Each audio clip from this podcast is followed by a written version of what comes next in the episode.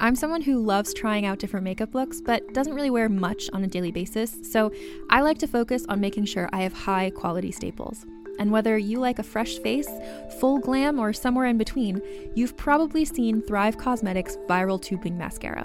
I've certainly seen it everywhere. You know, the one in the turquoise tube?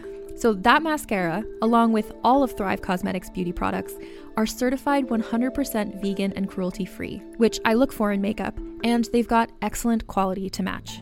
And something I didn't know from all the mascara videos I've seen is that for every product sold, Thrive Causemetics donates either that same product, another product that is needed more, or a monetary donation.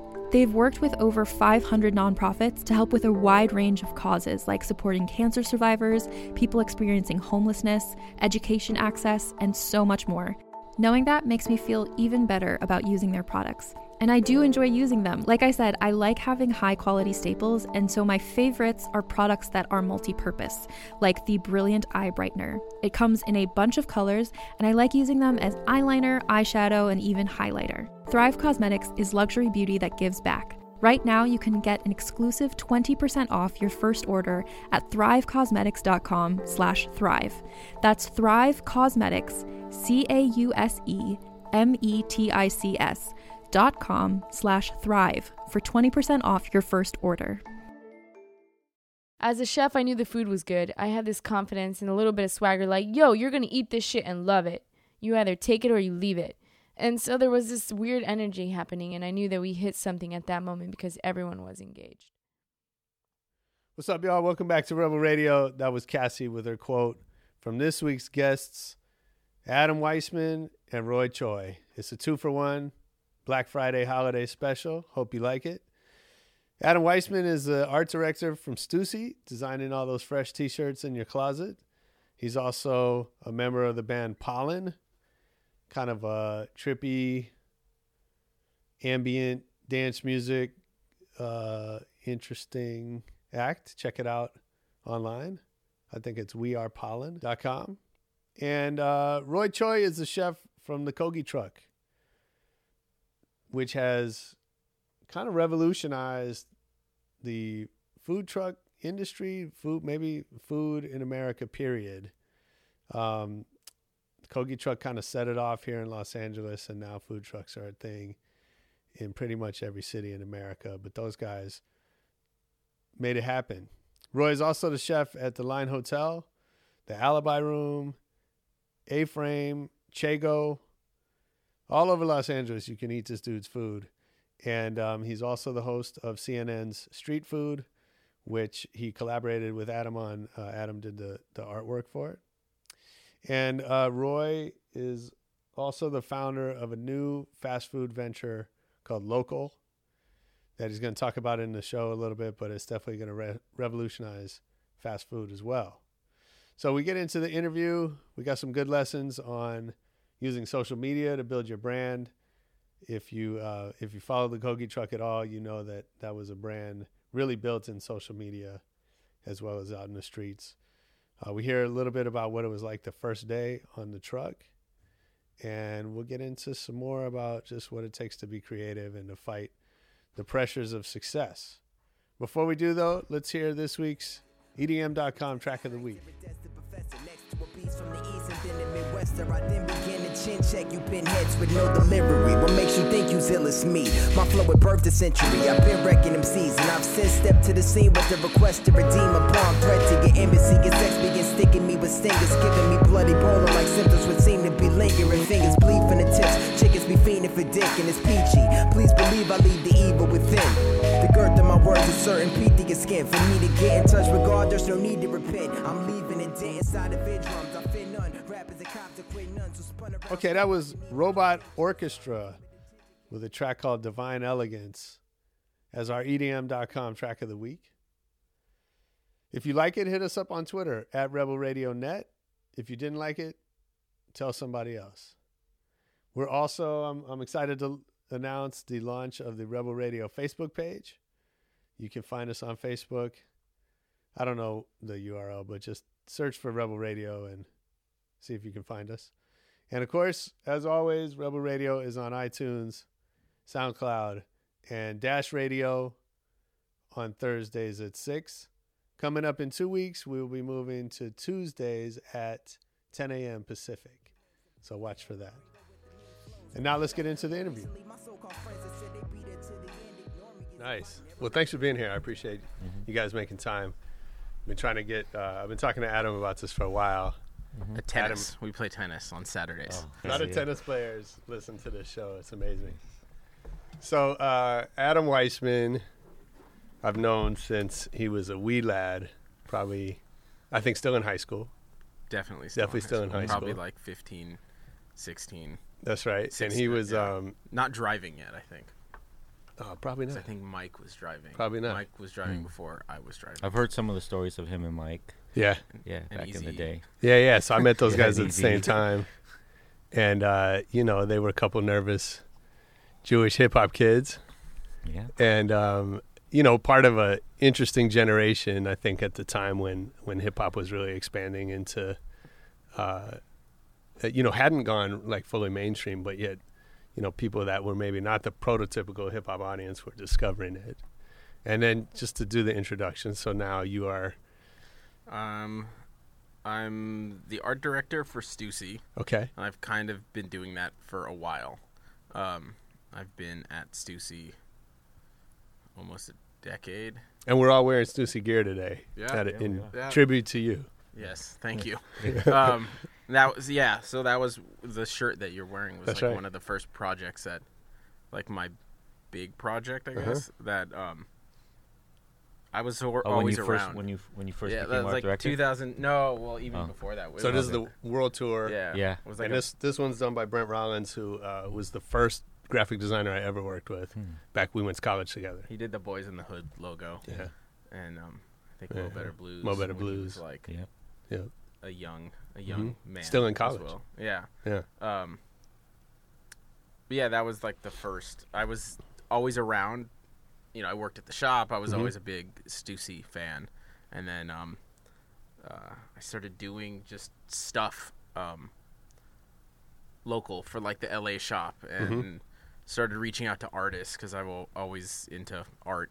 Um, and then the world tour thing kind of came about as like an idea of, oh, I'm gonna get, you know, five artists to do it, and then it sort of ballooned into forty, and Nice. I worked, you know, with the creative director, and we sort of planned out what what was going to happen in the year, and it became this like giant thing, and we did art shows in L.A. I think just L.A. and Tokyo, Hmm. and then we did screenings. I did a documentary with some of the artists where I just traveled around and did these little five minute interviews with them, um, and that screened L.A., New York, London, Tokyo, Paris, and then like some other like random cities around the world. I'm sure some are in Italy. Um, Well, what, one of the things I like about you is you are you're just a busy dude. You're so on top of that day job. You're Yeah. also directing videos. yeah, I just I, try to band? be creative as possible. So Yeah. um, I don't know. I sort of like float around a bunch of different areas. I do some music, I do some film, I do some design. Um, but I think you know a lot of it. You know, even Stussy, it all kind of came from hip hop when you met me. Like I mm-hmm. think, I think those years were very special for like the culture because it wasn't mainstream yet. It was something you had to search out. You had to be knowledgeable. It had to be authentic. It's all the stuff that like isn't there anymore where it's now like super accessible and being authentic doesn't matter as much. So I think back then, I think everything I I learned about art style came out of hip hop or came out of films also, but like I think culturally um, it's definitely hip hop. It was the magazines, the music. It was looking up to rappers. It was looking at artwork that like you know people did for covers and trying to figure out like who did it. And you know I think that also carried over to Mo' Wax and like like the '90s when I when all of a sudden like hip hop changed and then I sort of switched over to that kind of stuff and they were doing that. They were taking the idea of you know You like always talk about his favorite era: Mm-hmm. Ja Rule, Big Pun, uh, DMX era. Murder Inc. Of course. Murder Inc, yeah, Storm. Yeah, that's that Storm. was- Yeah. Yeah. Of So course. I, I feel like I learned all of that from there. At least that's where it started. That was like the seed. Right. Was like the golden era of hip hop, and I haven't been able to get away from that. But that was also when Stussy mm-hmm. was like, was was starting. That was uh, they were around and mm-hmm. they were they were big, mm-hmm. and it was part of the culture, and no one was making hip hop gear yet. Right. So it was you know it was like you wore Stussy, you'd wear Levi's, you'd you'd mix you'd mix and match other brands that were like sort of traditional brands with like some stuff that like you had to like search out to get, which is goes back to like if you have to search out to get it, like you knew what was up, Yeah. you know. Yeah. Definitely. So Definitely. Well, and so it's fitting that we have you here, chef, because um, you know you're known as the the chef of the Kogi truck, Yes. and now many many restaurants, a long list of successful Los Angeles restaurants. Um, and an author, we have the book L.A. Son here. Uh, but you know, you you stand out to me as as what I think of as the first hip hop chef. Um, Yeah, maybe I would say so. I, uh, I definitely don't wear it on my chest, and maybe that's what makes me hip hop. You know, Mhm. it's not something I, I'm not like that, like Thug Kitchen or that shit, that Right. bullshit. You Yeah. know, like, uh, you know, I don't like profess it. I don't like use it or throw it around. I just live it, Mhm. breathe it. You know, so But I think that comes Yeah. across. I mean, and you know, I, I heard Jay Z say, say something before he was the Jay Z that he is today Mhm. about, um, you know, you could be in a suit and still be hip hop, right? Because Yeah. there's there's an essence, there's something about you that other people that get it are going to get it. Mhm. And I felt that the first time that I saw an image of you, the first time I saw the truck. Period. yeah, You know, you look around, and I grew up. Uh, uh, I used to spend summers down here in L.A hmm working for my grandfather in East LA, and it was uh, we would always eat off the food trucks Yeah. at lunch, but they were plain white trucks, Mhm. you know, serving tacos, burritos, burgers, and it, you know it's basically the same menu on every truck. hmm And uh, but that was that's always been part of LA culture. yeah, since the fifties, Yeah. pretty much, yeah, Yeah, but you know, but Kogi came along yeah. and really changed that game. And we came from that exact culture. Our trucks Mhm. come from those white truck lots and Yeah. from the families and the generations and the people. And we walked in, and um, I don't know. It's like it's like one of those things where you were almost. It was almost like there waiting for you. You almost as if you've almost lived it before in another life. Like as Mhm. soon as we walked on the lot, it was basically um, a Filipino dude and three Koreans. We walked on a lot, but they looked at us like we were part of the family. Yeah. And that's where I got my name Poppy. They just started calling me Poppy from day one because I was running around working with my head down, and all the ladies were just calling me Poppy and just like, you know, like I don't know, they were just they smiling. but um, but yeah, uh, we came from that. So, Yeah. but then you know we we definitely brought something. I think our roots come from that, and then I always equate it to like we were we are the children of them Mm-hmm. of those original trucks. Uh, we're not a new version. We're not, um, you know, we weren't this this you know intruder or this new thing. We're the children that grew up, and now this is how we express ourselves.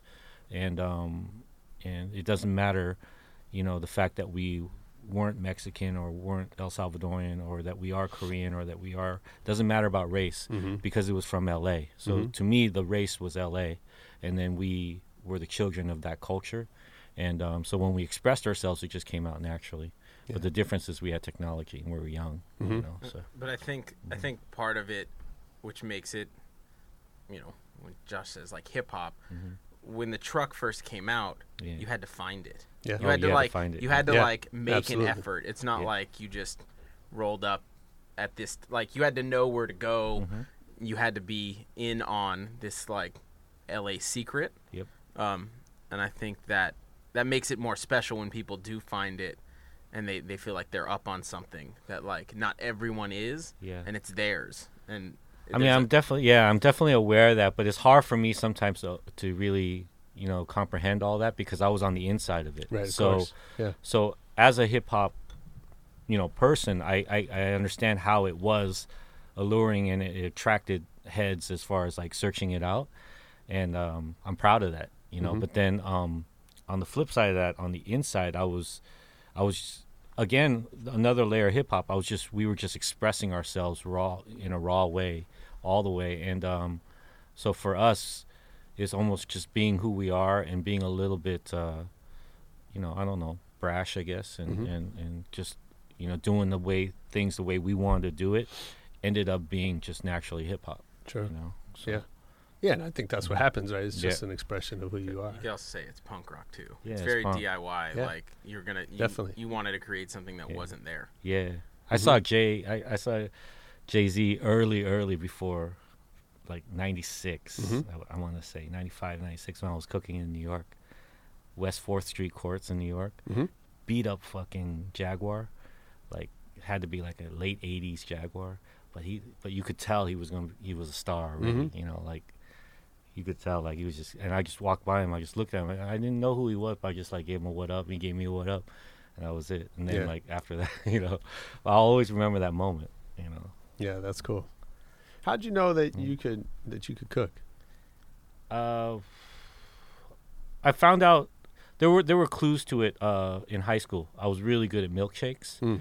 and uh, and I was me and my friend Ryan, uh, who's in the book. You know, Uh-huh. he passed away, but uh, we used to have this dessert where we would take soft melted pralines and cream ice cream from Baskin Robbins, and then frosted flakes, and then pour just the right amount of milk. So I knew I had like a little bit of a thing to it because I was very anal about like the levels, Mhm. you know, and um, and then and then the temperature. And we were talking about his tea. His tea was too hot today. I was very It's always too hot. yeah, it's always too hot. Yeah. They don't Yeah, know how people to do it. people Right. don't know how to make tea. Um, but I was very anal about these things, even though I didn't know why I was being anal about them yet. So I, I Mhm. think at that, as I look back, I think those were stepping stones where I knew I, I was good at something. Um, I worked in restaurants all throughout high school. I grew up in a in a Korean kitchen, um, in a restaurant. But at that time, I was young. I was only like eight, nine, seven, ten, and um, I didn't know I was good. But I would say the milkshake and the ice cream was when I first knew. Um, but then when I really knew was when I hit rock bottom and went to started kind of when I had kind of my epiphany with Emeril, and then I, I went to a night school here on Robertson for cooking and um, and then went to CIA and then went to New York and kind of knocked on back doors and at that point and it was around mid 90s like Mhm. 96 is when I really knew that this was my life hmm So you talk about hitting rock bottom, and, and I know you you know you've talked hmm uh, you know about going through some shit as as a young man. oh yeah Um, how much of that is how important is that experience to to your life and your business now? I mean, it's everything. Uh, it because Kogi allowed me to fully uh, realize that as an artist, I guess you know. And um, even though I don't sing or draw, Mhm. um, the way that I cook is my expression, and um, I'm able to channel those connections and those feelings, in a lot of those moments, um, and be able, and then just like maybe a musician.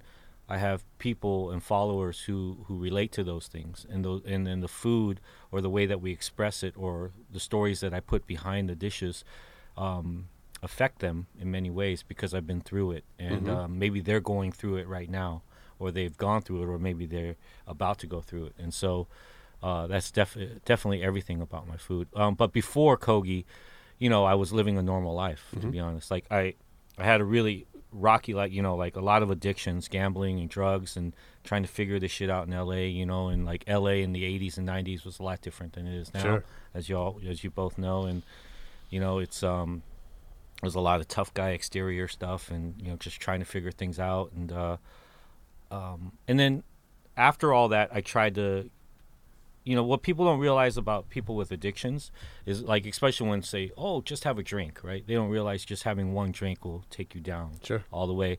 Or they don't realize that when you live this really kind of manic life that all you search for sometimes is the most simple things like just having a family or just going to the market or just going to the movie and having some sort of structure you know? Um so for me it was i'd lived such a weird life, you know, being an immigrant, moving around all the time, having these addictions, dealing with the pressures of my family, my both my parents also having their own kind of demons and their addictions and all these things. So when I finally had a lane, I just wanted to be like a regular like salary man. That's Mhm. all that was like my dream in life.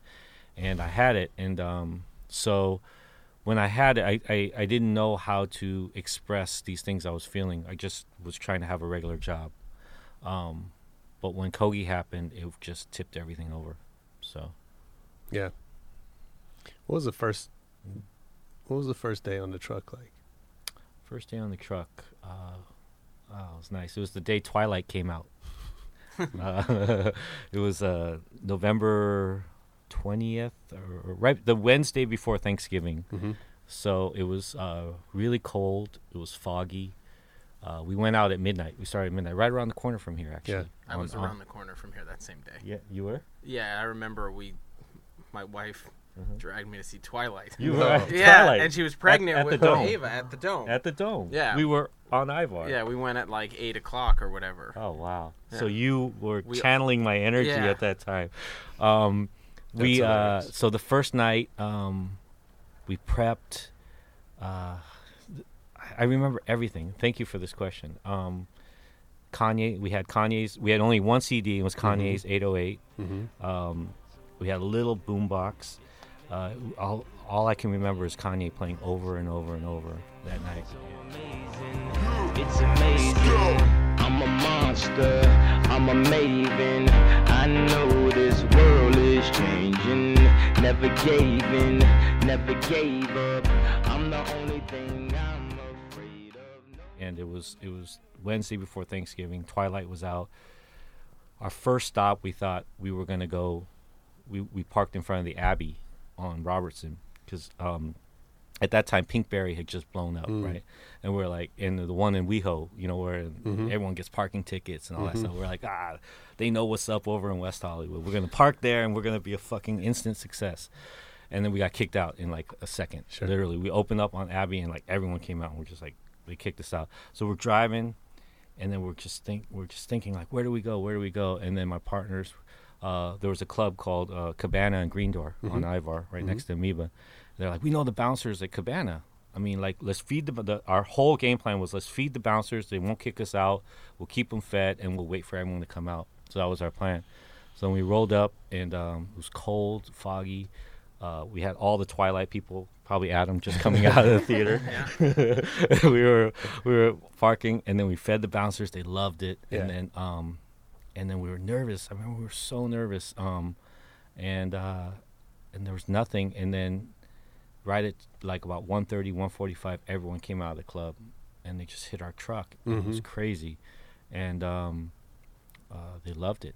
They really, really loved it. We weren't really, we didn't really figure out Twitter at that time yet, um, and we kept going back to the club, but um, but they loved it, and so that was the first night.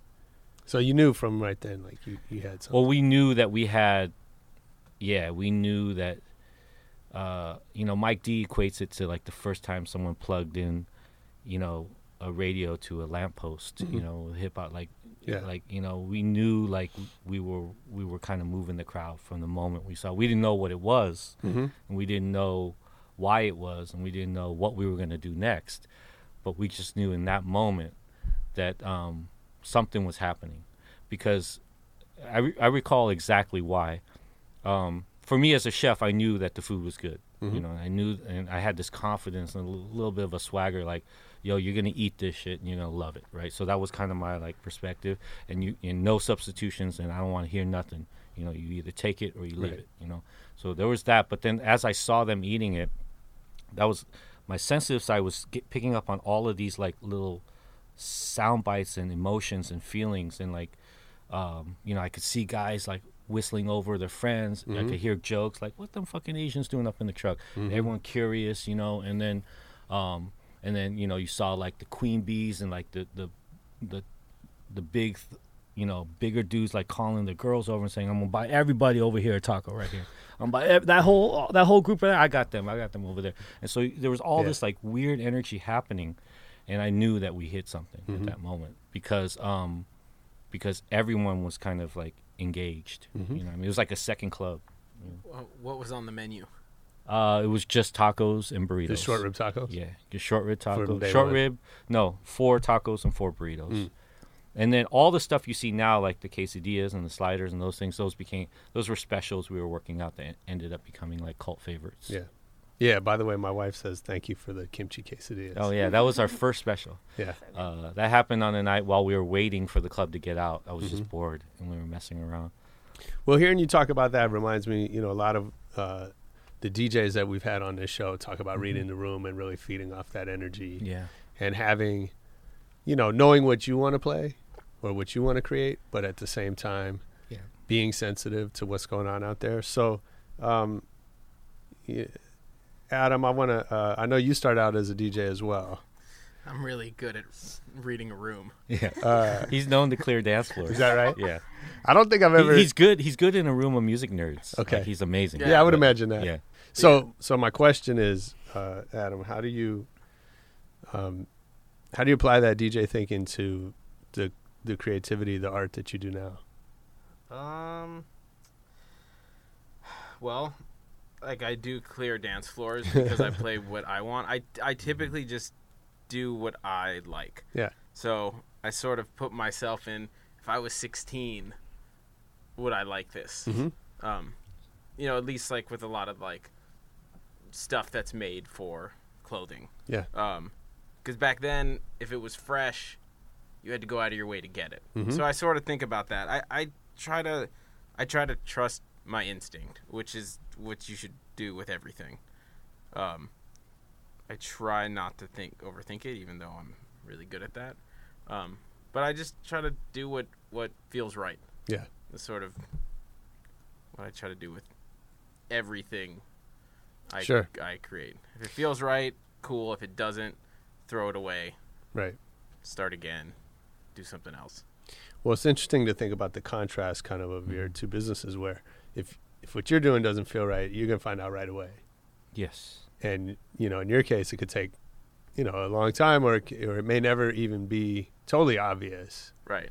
right? Yeah. I mean, you can Whether a- look back years and be like, "Whoa!" Like Sure. I should have made that graphic smaller, or I should have Right. taken out those keyboards from that song. Yeah. You know. Uh, Yeah.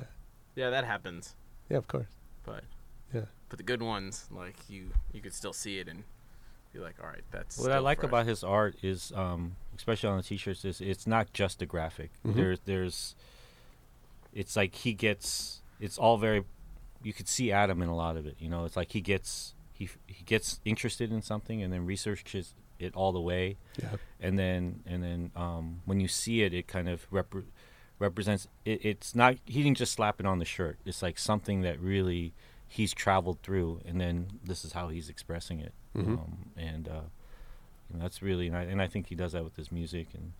Uh, I just saw. I've seen him clear like three floors. Is that right? But the most recent one was great. It was the Union Party, Oh, I didn't Uh, make. Fourth of July. Fourth yeah. of July party. Everyone was just like, I mean, literally twerking and just like, just The guy free- free- before me, freaking, the yeah. guy who before me played for three hours, and he Oh, was wow. playing like Red All Red hits. Wine and Yeah. PM Dawn, Uh-huh. and then they were like, "All right, you're gonna like you'll just you'll close out," Right. Yeah. and I was like, "All right." I like got in an Uber. We were I was not at the party. Uh-huh. I got in an Uber from the Valley where we were at people's house with our kids.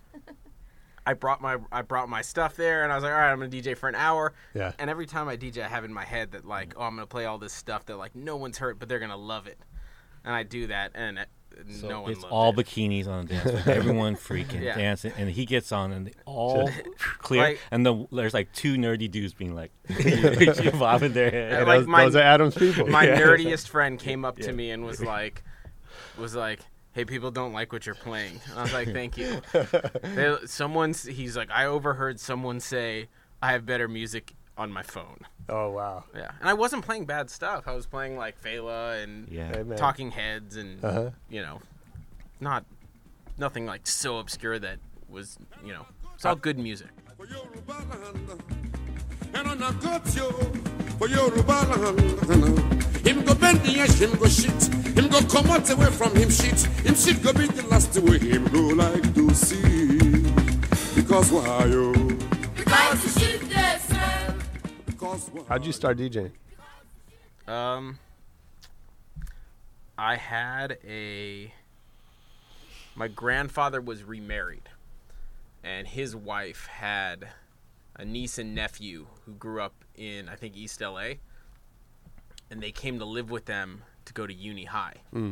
Um, and and the older niece was in a DJ crew from like East LA. And so she had turntables set up at my grandfather's house. Nice. And I would go in and she sort of showed me like what she was doing and I was you know, I was already into hip hop, but uh, the idea of like mixing two things together, like two Yeah. records, and Yeah, yeah. making something new was always exciting. And I sort of do that with a lot of stuff today. So, what was your introduction to hip hop?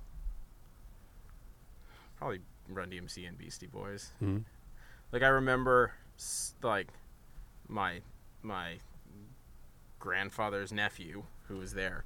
Um, I think he went to Warner first, but he was like, "Yo, there's this group called De La Soul. They have this song called Me, Myself, and I. You should find it." Because I was listening to like Slick Rick, Okay. you know, like children's story. You know, I remember buying that. Y'all tucked in? Here we go. Once upon a time, not long ago, when people wore pajamas and lived life slow, where laws were stern and justice stood, and people were behaving like they ought to good, there lived a little boy who was misled by another little boy, and this is what he said. Me and you tonight, we're gonna make some cash, robbing old folks and making the dash. They did the job. you know, I remember buying Paul's Boutique and thinking it was like super weird and was not into it at all at the time. Um, Do you remember your first purchase?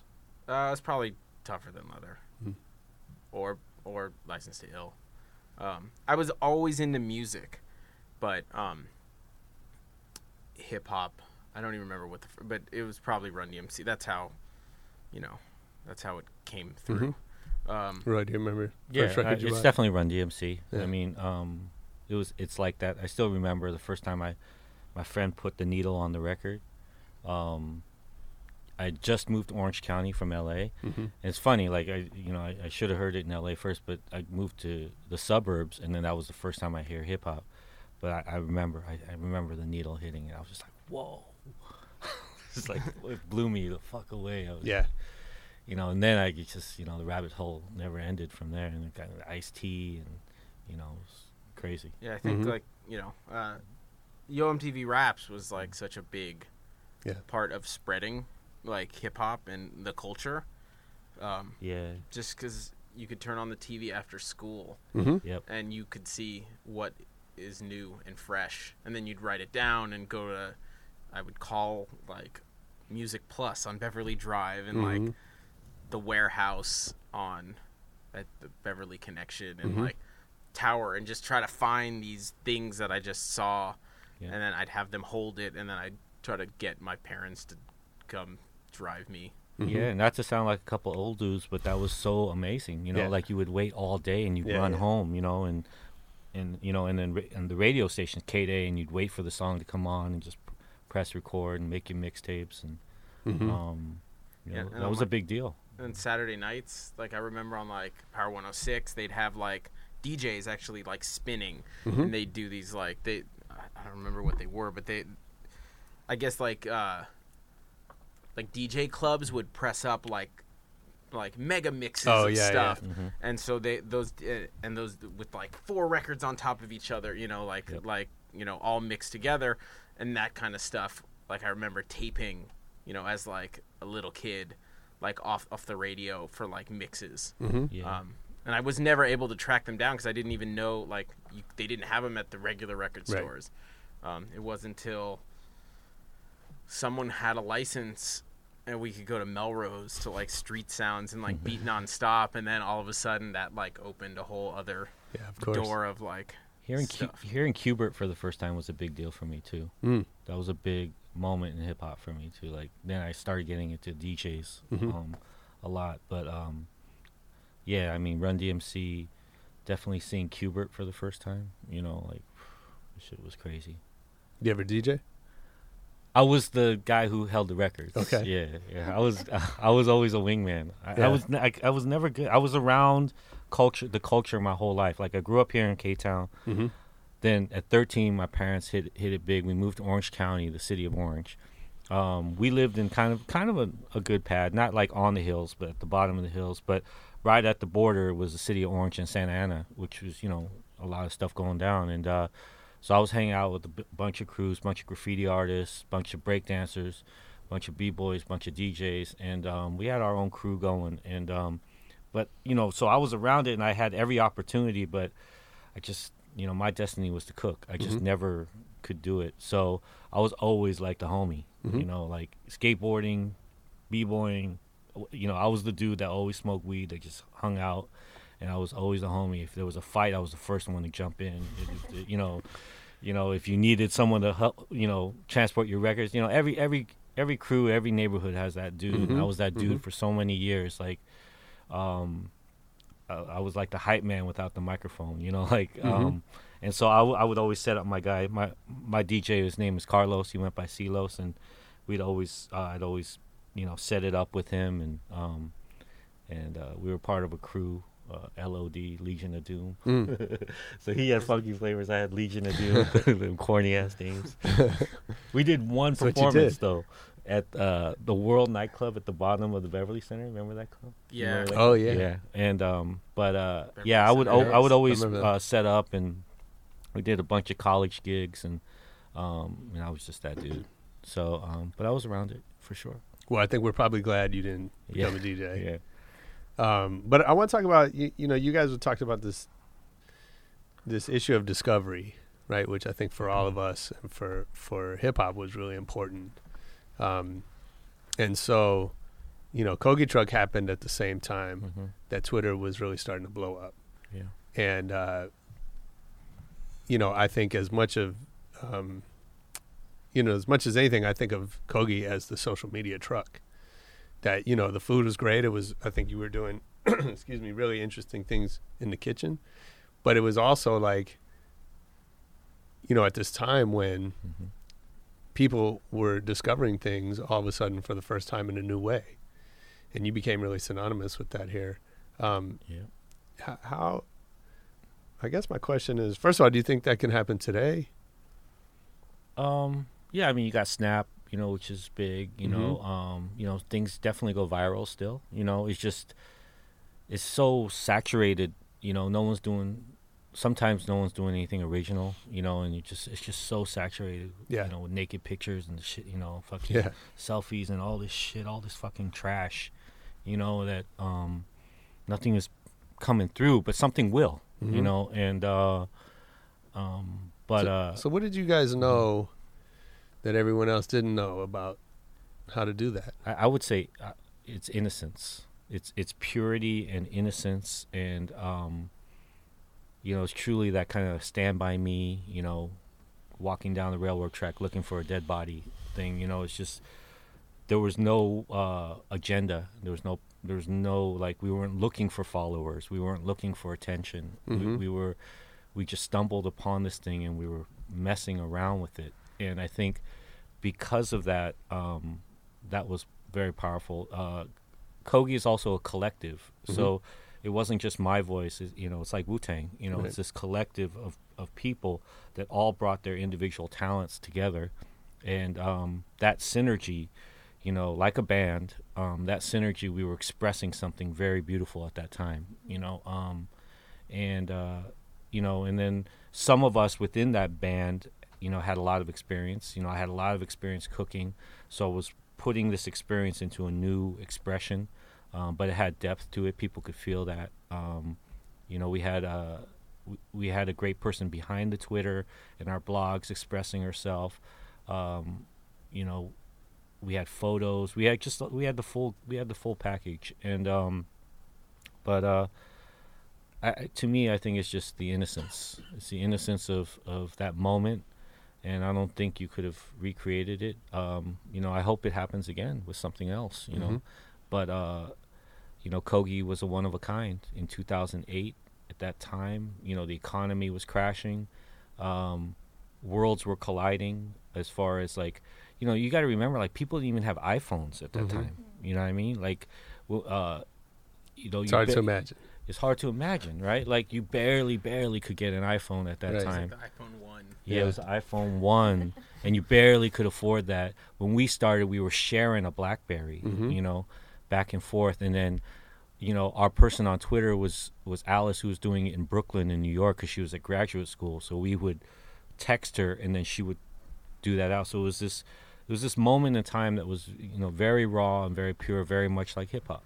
You know, Mhm. like um, and uh, and that purity created something. Um, yeah, I don't know, you know, and to say will it happen again? I hope it does again. Like I said, It'll, but it'll uh, happen somewhere else. it'll happen you know, somewhere else like- and something. But Kogi Mhm. was the hip hop of food. It Sure. happened, you know. So you can't like take it away from that, and and you can't recreate it. It it is what it is now. Where it goes from here is up to wherever it Kogi, goes. you know? Kogi is like the Run DMC of, of like, Yeah. like because it's Yeah. classic. Yeah. Like there's still lines like on like Yeah. on Sunday or Saturdays. I'll text you sometimes and I'll Mhm. be like, "Are you gonna be on Abbott Kinney?" Yeah. Because there's like 200 people in line, like waiting. Yeah, I see 'em. You know, Yeah. it's like it hasn't it hasn't died down. There's still like, it's still this classic thing that you could really only get. Yeah, it, it's like an amalgamation of Run DMC and a little bit of like Wu and Beasties and, and then like some of the new newer kids too because like it, it has the roots and the respect and, and the classic but it keeps evolving Yeah. And it's still fresh and new you know it's not like it's not like on a reunion tour at a at a bingo casino you know it's like it, it's Right. still like Yeah, sure. it's still like packing houses headlining Coachella you know and it's like Is is it still but innocent? still like eight years later yeah for sure It is. yeah, that's why we're small. Yeah. You know, um, we're only four trucks, uh, only Los Angeles and Orange County. Mhm. Um, still a family-run company. Uh, yeah, still f- for sure. It's um. So it- how do you? It's still you- pure, but but that but uh, innocence not the right word. It's still very pure, Mhm. and that purity is it, it, it went from innocent to where we've actually now. Uh, fought for that purity. We fought to protect it. Yeah, to so- evolve it. Yeah, tell us about how, that fight. Um, well, we've been, uh, you know, Kogi, obviously, phenomenon, boom, written about everywhere, lines out the door. Then that brings vultures, right? Then uh, venture capitalists, Mhm. bankers, everyone looking for a piece. Um, uh, not necessarily everything is bad, you know. I mean, um, but it's just every opportunity, every opportunist is looking for something. Um, but every situation we in, encountered was never right, you know, and Mhm. we got handed the world, you know. Um, but it went from, you know, it probably happens in record deals too all I the time. look right? Sure it does. Look at You know, Umami absolutely. Burger. Yeah, umami burger. Like, you know, you like s- that was a phenomenon. look and- at Pinkberry, as we Yeah. mentioned earlier. You Yeah. know, um, all from the same era, right? Um, but everyone in your ear, right? Mhm. You know, everyone in your ear. You should be this. You should be that. You know, everyone comparing you to something else. Every, everyone with money telling you that, you know, we can take you Vegas, New York, Chicago, this and that. Every, and of course we want to share this food with everyone, but we're the innocence comes from that we're almost like little children. We just want to have a good time, Mhm. and and and um, and so, in many times we listened, and we would be taken down this road, and then when you get to kind of the final stage, you just realize. Luckily, we were strong enough, and had the awareness enough to be like, "Whoa, something's wrong here," you Mhm. know, and um, but I know in a lot of things, you know, music, life, modeling, all these things, people don't are unable to see that at that last stage, and then they get taken. Yeah. You know, um, but we were very lucky, and I- and I think that because of that, because we had those moments where we were aware enough, I I've kind of taken it as like um, I don't know, responsibility. I guess is the right word to Mhm. protect Kogi. Mhm. You know, I don't give a fuck anymore whether we don't become as big as people expect us to be because I know we mean something to a lot of people. Mhm. You know, so hmm Um, yeah, but, it, but I think it is a fight, and as Yeah. as the brand continues to grow, you know, you, you mentioned music, so you know we see it a lot where this music comes out of a very pure place, right, of self-expression, and it's a reflection of your surroundings, right, and your, Yep. you know, what you're going through, and then, you know, then you have a hit record, and you're on airplanes and and backstage, and you're, you know, in hotel suites, and hmm now all of a sudden your reality has changed. It's only natural that your expression is going to change, Yep. and that's what messes a lot of people up, right? As they get too far away from who they were, hmm and and so that has to be a fight, and especially with, um, you know, four trucks, how many rest, you know, really Kogi itself is really four trucks, an outpost at um, the airport, which is going to end soon. It was just a kind of a limited Oh, really? contract, but the airport we have the alibi room and we have Chego. That's really it. That's that's all of Kogi. You know, Right.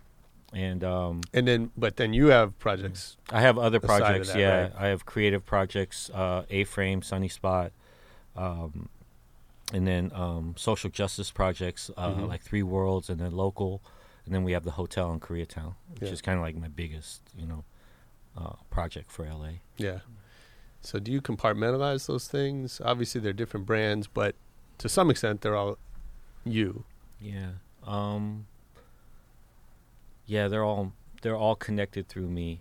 Um, uh, to me, I, I, I don't compart- compartmentalize. Um, they're more. It's more like family. Mhm. You know. Uh, I'm like Octomom, you know, way.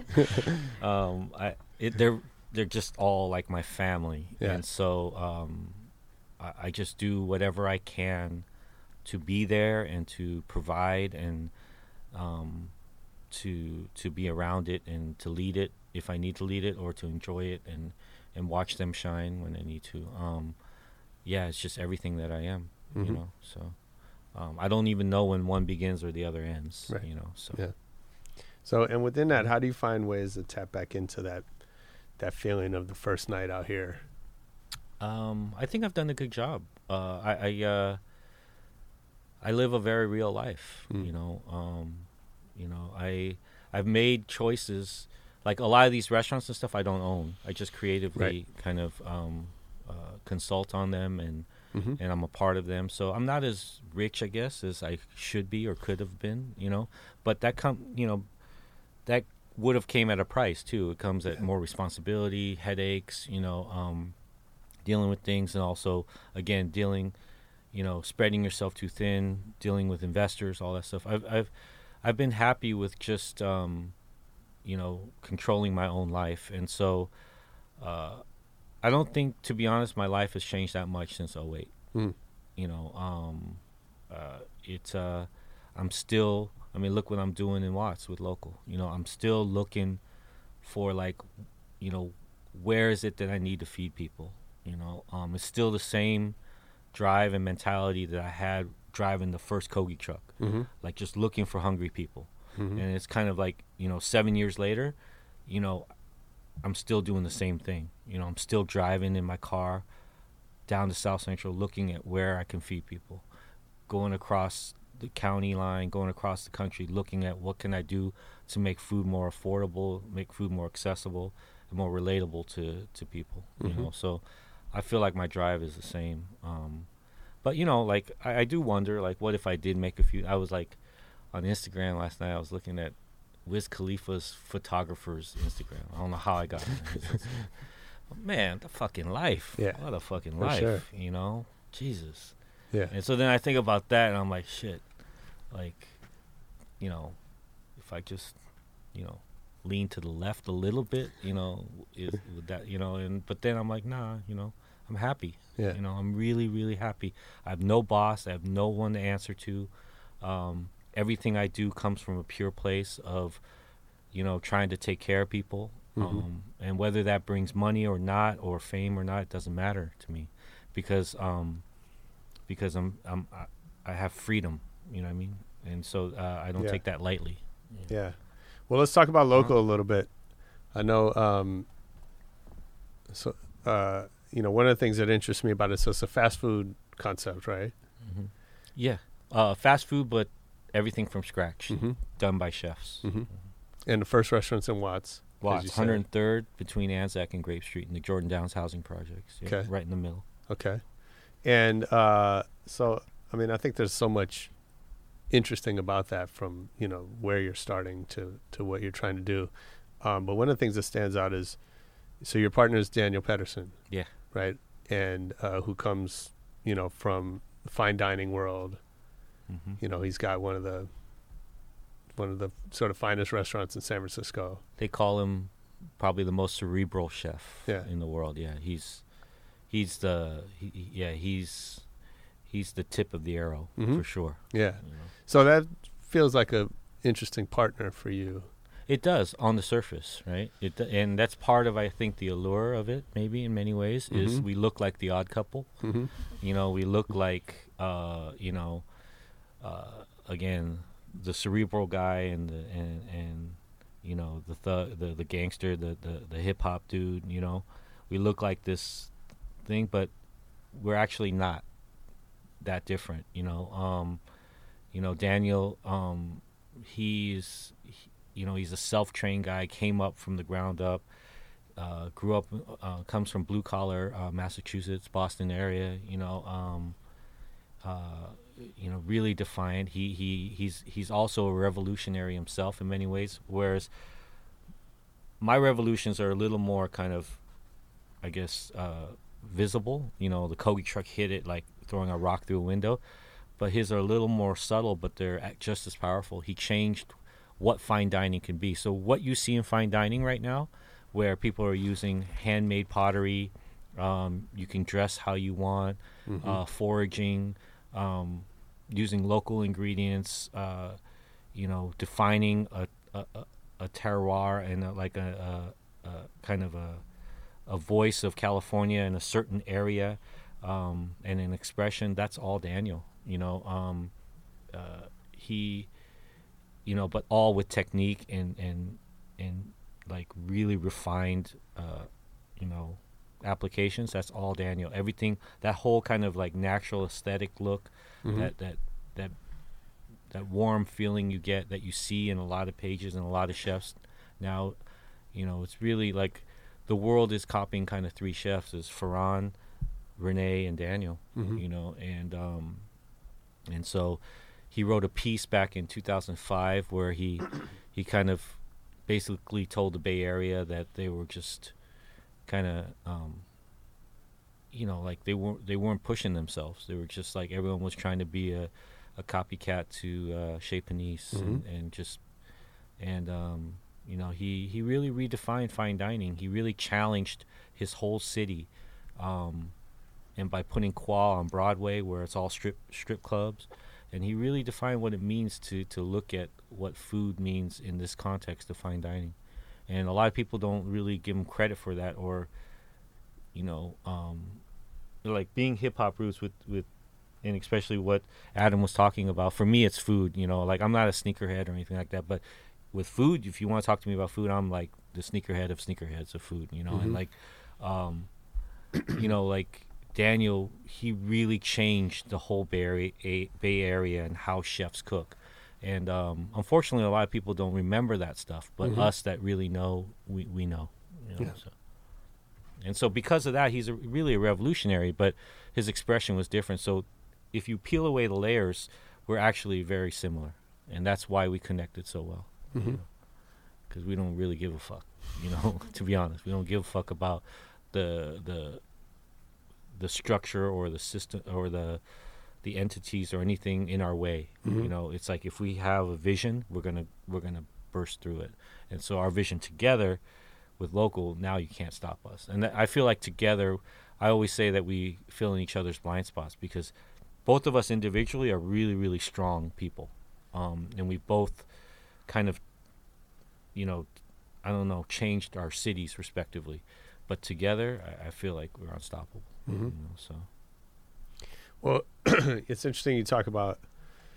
Um, you know, I feel like L.A. is is a, always been the home of change, and you know, you know, in music, and we, t- you know, especially when we talk about hip hop, right? That you know, New York was kind of doing one thing, Mhm. and then L.A. brought a you know completely different perspective to that, and really shaped the music for the the whole country. Um, I would say so. I think uh, maybe Tribe and LA together, right? Like Tribe. I think Tribe changed hip hop. Sure. Yeah. But then mostly LA, I think But changed. then I hip-hop. think the chronic changed hip hop more, Absolutely. more yeah. than Right. straight out comp. I mean, And- straight yeah. out, like the chronic was a new sound Yeah. that Yeah. no one had really like Right. heard. Where you at? Can't scrap a lick, so I know you got your gap. Just stay on hard from ganking your road dogs. The hood you threw up with, homies you grew up with. Don't even respect your ass. So now it's time for the doctor to check your ass, fool. Yeah. and the DJ culture, and then you know, Yep. um, We had the first radio station. First radio K-Day was stations. you know, Well, and it's like you know, and I heard Freestyle something. Fellowship, all that stuff. Yeah. You know, Absolutely. Pharcyde. Um, and I heard something on you know related to food in the same way that you know LA always gets overlooked as in the in the list of great food cities, Mhm. and yet you know LA's led the way with uh, you know with sushi, with California cuisine, with um, you know now what you've done, Mhm. not only w- with food trucks but introducing Korean food to America, um, and there's probably Pop-ups. yeah. Yeah. Um, you know, and and I think in many ways it's like we're a place that's not afraid to take chances. The way that some of the more traditional food cities are kind of locked into their thing. Some of the way that you know New York, if you remember back to that time, was like there was a feeling that things were getting stale because everyone was just trying to sort of outdo each other at Mhm. doing the same thing, and and I think L.A. Um, hasn't been bound by that. I would agree. You know, and you know, every city has their own. Mer- I mean, New York is definitely you know an epicenter of culture. Mhm. But what LA has, I think, whether it's food or fashion or music, is is that freedom. Is that freedom to explore, and to not get caught in many ways. You know, or not get like, and you don't have to like instantly like boast about it or be on the scene about it. Like you could kind of like develop your sound and your style or your food. You know, like for example, with food trucks, like like I could be on a railroad track in, in Santa Fe Springs or La Mirada, and no one will ever know except the people that know. You know, and you know we won't get caught, and Mhm. that freedom allows you in LA. I think for me is like a, a microcosm of how you know we just can kind of find our way and we have the freedom to express that and that, Mhm. that that reflects in a lot of things and that shapes the music and shapes the food right? Um, and it and you know it's it struck me as like this is where people are just they just have to like express whatever they're going through at that Mhm. moment and kind of and and that it doesn't matter what other people think Mhm. about that. Yeah, and I, you know, I've I've I've always thought about that. You know, between New York and L.A., it's just you know, because as Adam mentions, we have cars, Mm-hmm. so it's like a lot of our life is shaped by that privacy in many ways, that Yeah. freedom of like, you know, we spend so many wonderful moments just together in a car. You know, eat, whether it's eating a burrito, putting your feet on the dashboard, listening to music, you know, smoking a J or whatever it is, and just sitting in a park. Sorry, sitting in a parking lot. Um, but in New York, you're you're walking, and so it's Mhm. like. Y- y- everything about you is you so you got to kind of like So how does that affect uh, your business, Adam? And, and you think about you know fashion comes out of New York typically, but streetwear you know is definitely as much of a of a LA thing. Yeah, I mean, I think the skate thing, Mhm. like, definitely, L.A. had a big part to do with that and the merging of those worlds. yeah. Um, yeah, I mean, I, I- I mean, uh, I guess if you look back, you know, at when I started noticing clothing, which was in hip hop, Mm-hmm. and a lot of the clothes that rappers were wearing back then was stuff they put together, and it was mixing and matching and and like taking stuff from from you know you got your gold chain, but then you had a Fila jumpsuit, and then you had some Nikes on, and it was you know you know Levi's. It, it was a mix of stuff that didn't always go together, Mm-hmm. and I think that's what makes. And they, they were doing the same thing with music. Mhm. You know how they were sampling, you know, this record and putting it together with this record, and you might you. If you just played them at the same time, that you wouldn't think anything of it. Right. But it's it's how you put it together, and that's something that's like always excited me, like from the beginning. It's putting stuff together that doesn't belong, which in a way is what always you know. When I first tried Roy's food, it was like, oh, Korean taco. Mhm. That doesn't make sense. Right. But when you try it, you're like, oh my god, this totally works. Mm-hmm. Um, just every. That's how. That's what excites me with pretty much anything creatively. Two worlds that don't belong together, that work. Yeah. So, have you had mentors that have guided you along the way?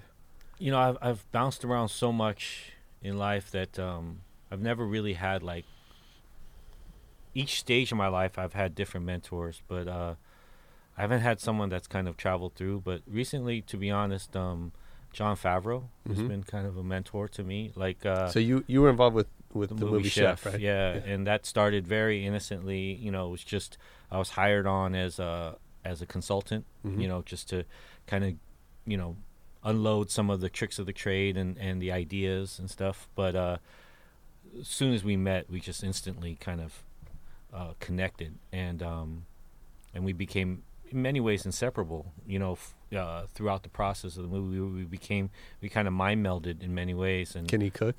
Yes, Yeah. of course. Um, Nice. he, he, whatever Jon Favreau puts his mind to, or decides he's he can DJ too. You know, Is that because right? he got to know AM during um, uh, Iron Man 2 Mhm. You know, and uh, he can draw. He he can create.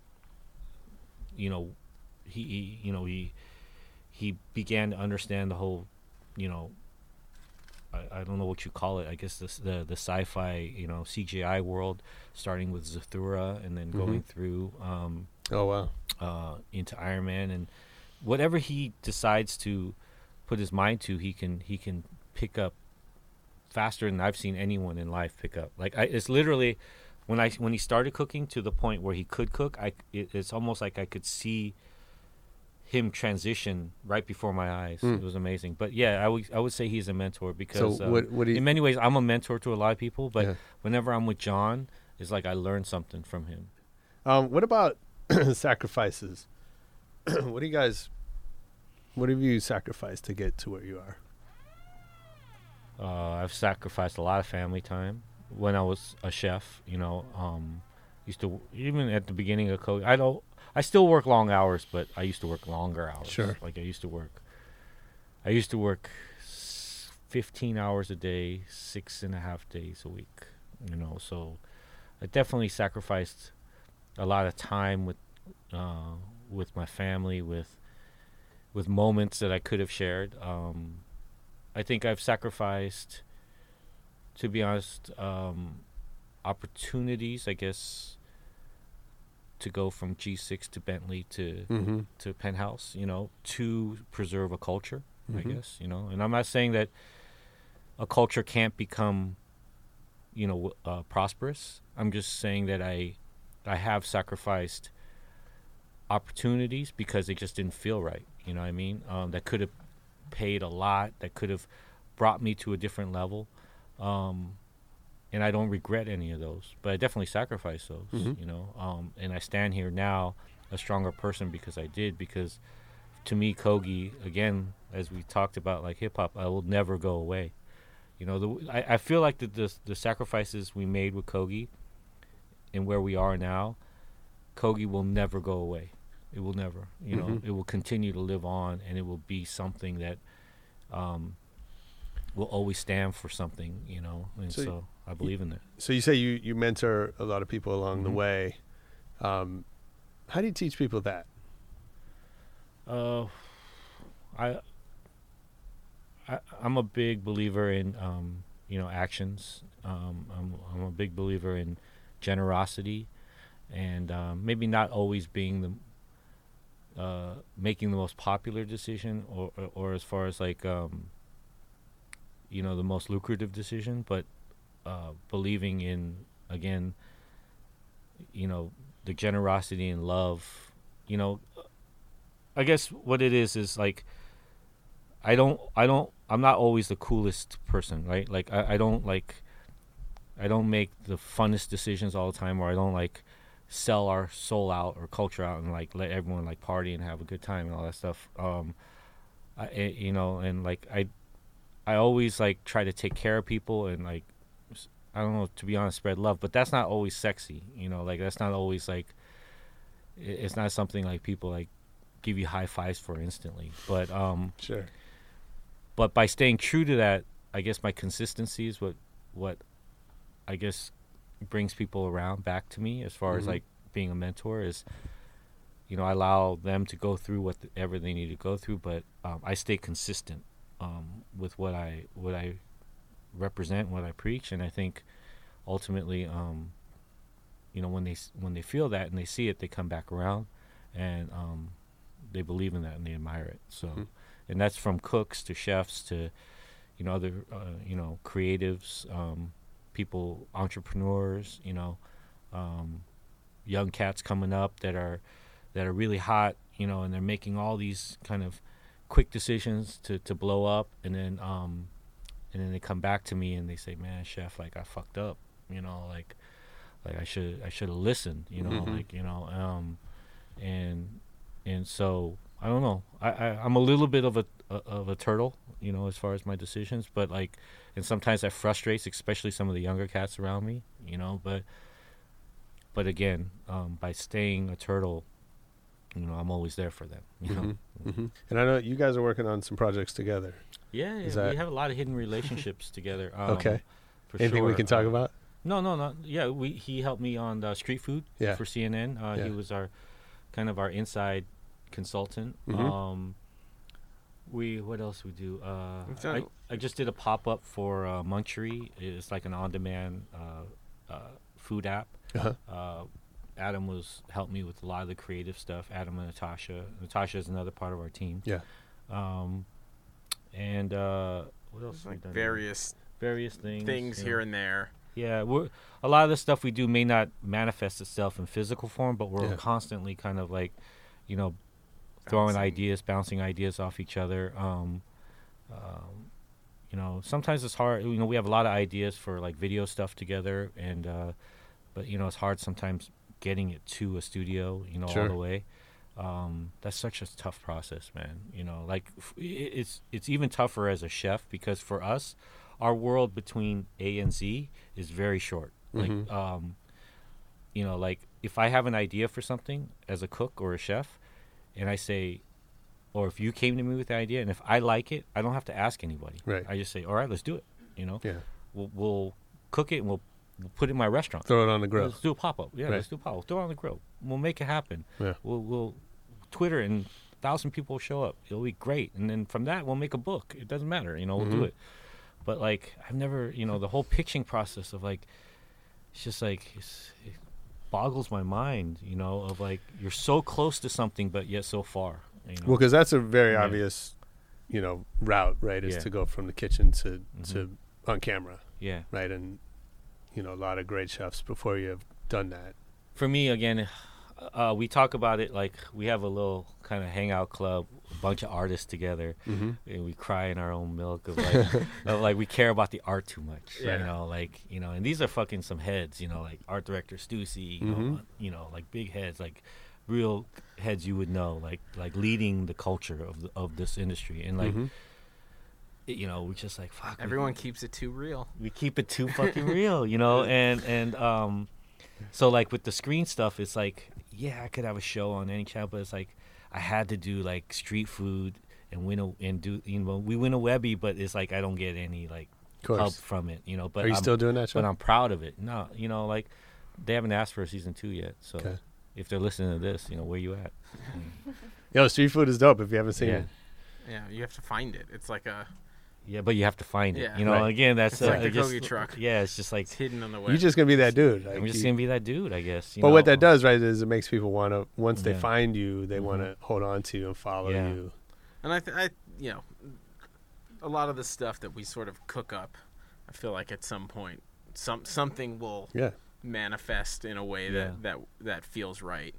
You know, I I think a lot of it's timing and timing sure. and luck and Well, talent. uh, I know what we've done. He's done a lot of our shirts for Mm. Kogi. So a lot Okay. of the shirts, that, and again, that goes back to like we keep it too fucking real.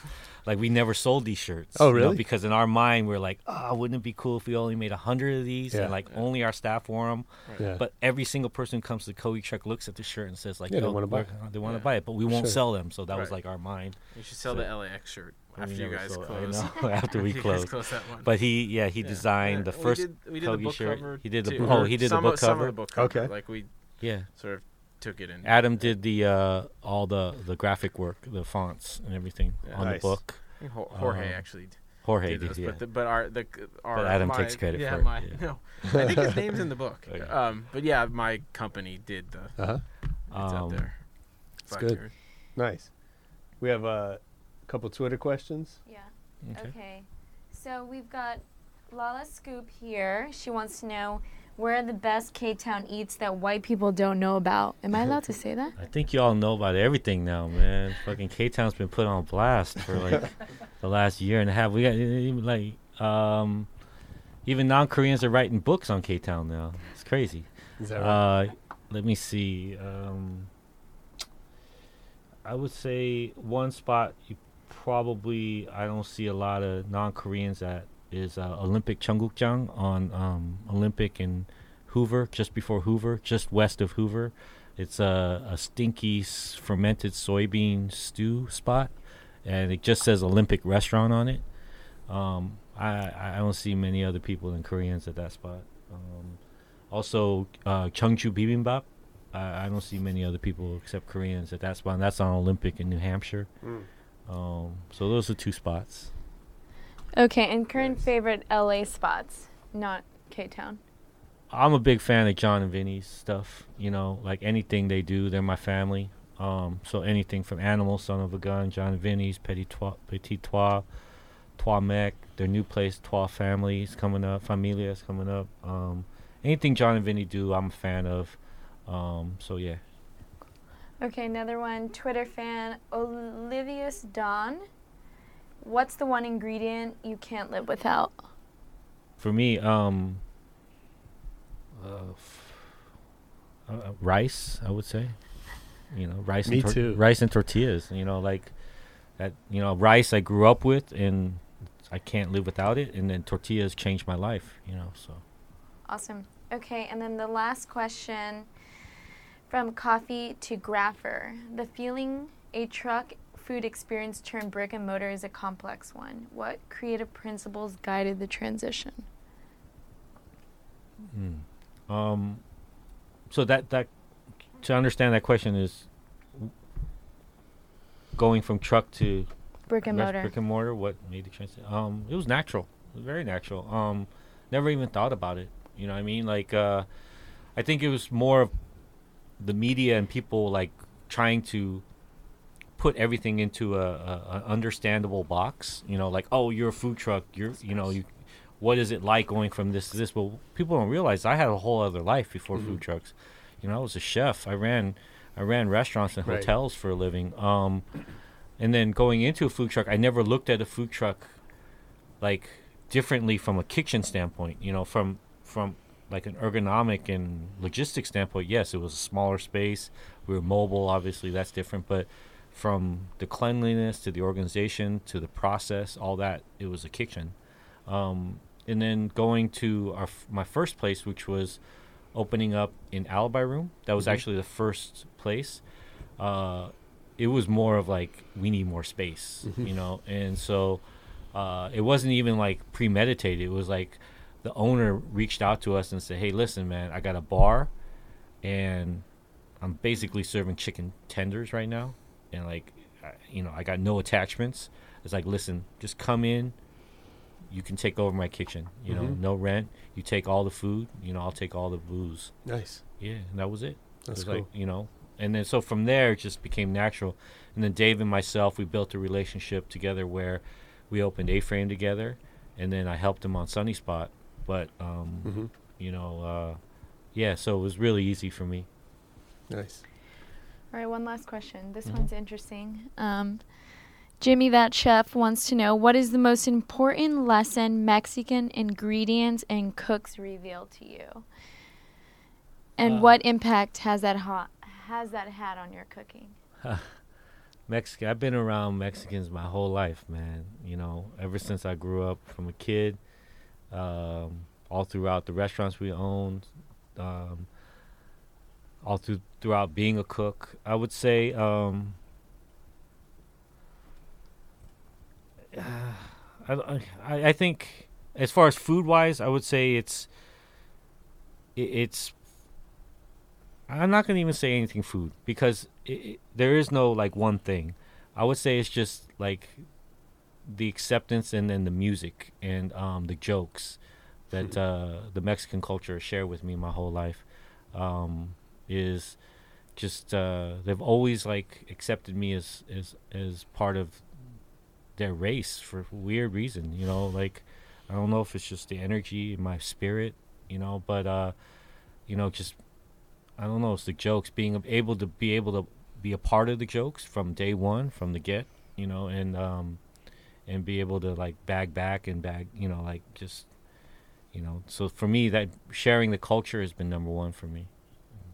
Nice. Yeah. All right, my last question Mhm. for both of you. Uh, favorite DJ and or best DJ set you've ever seen?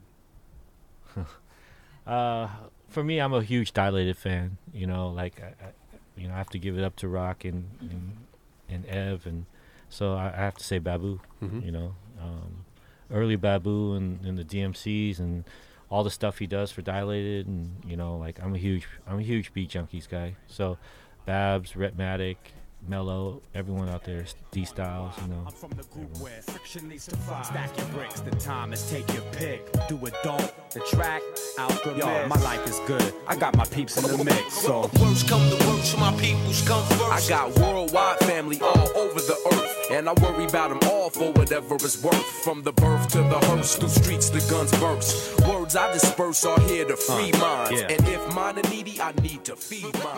When worst come to worst, Set up shop and write a What about live? Who's the best DJ you've ever seen live? Uh, I always liked Cut Chemist.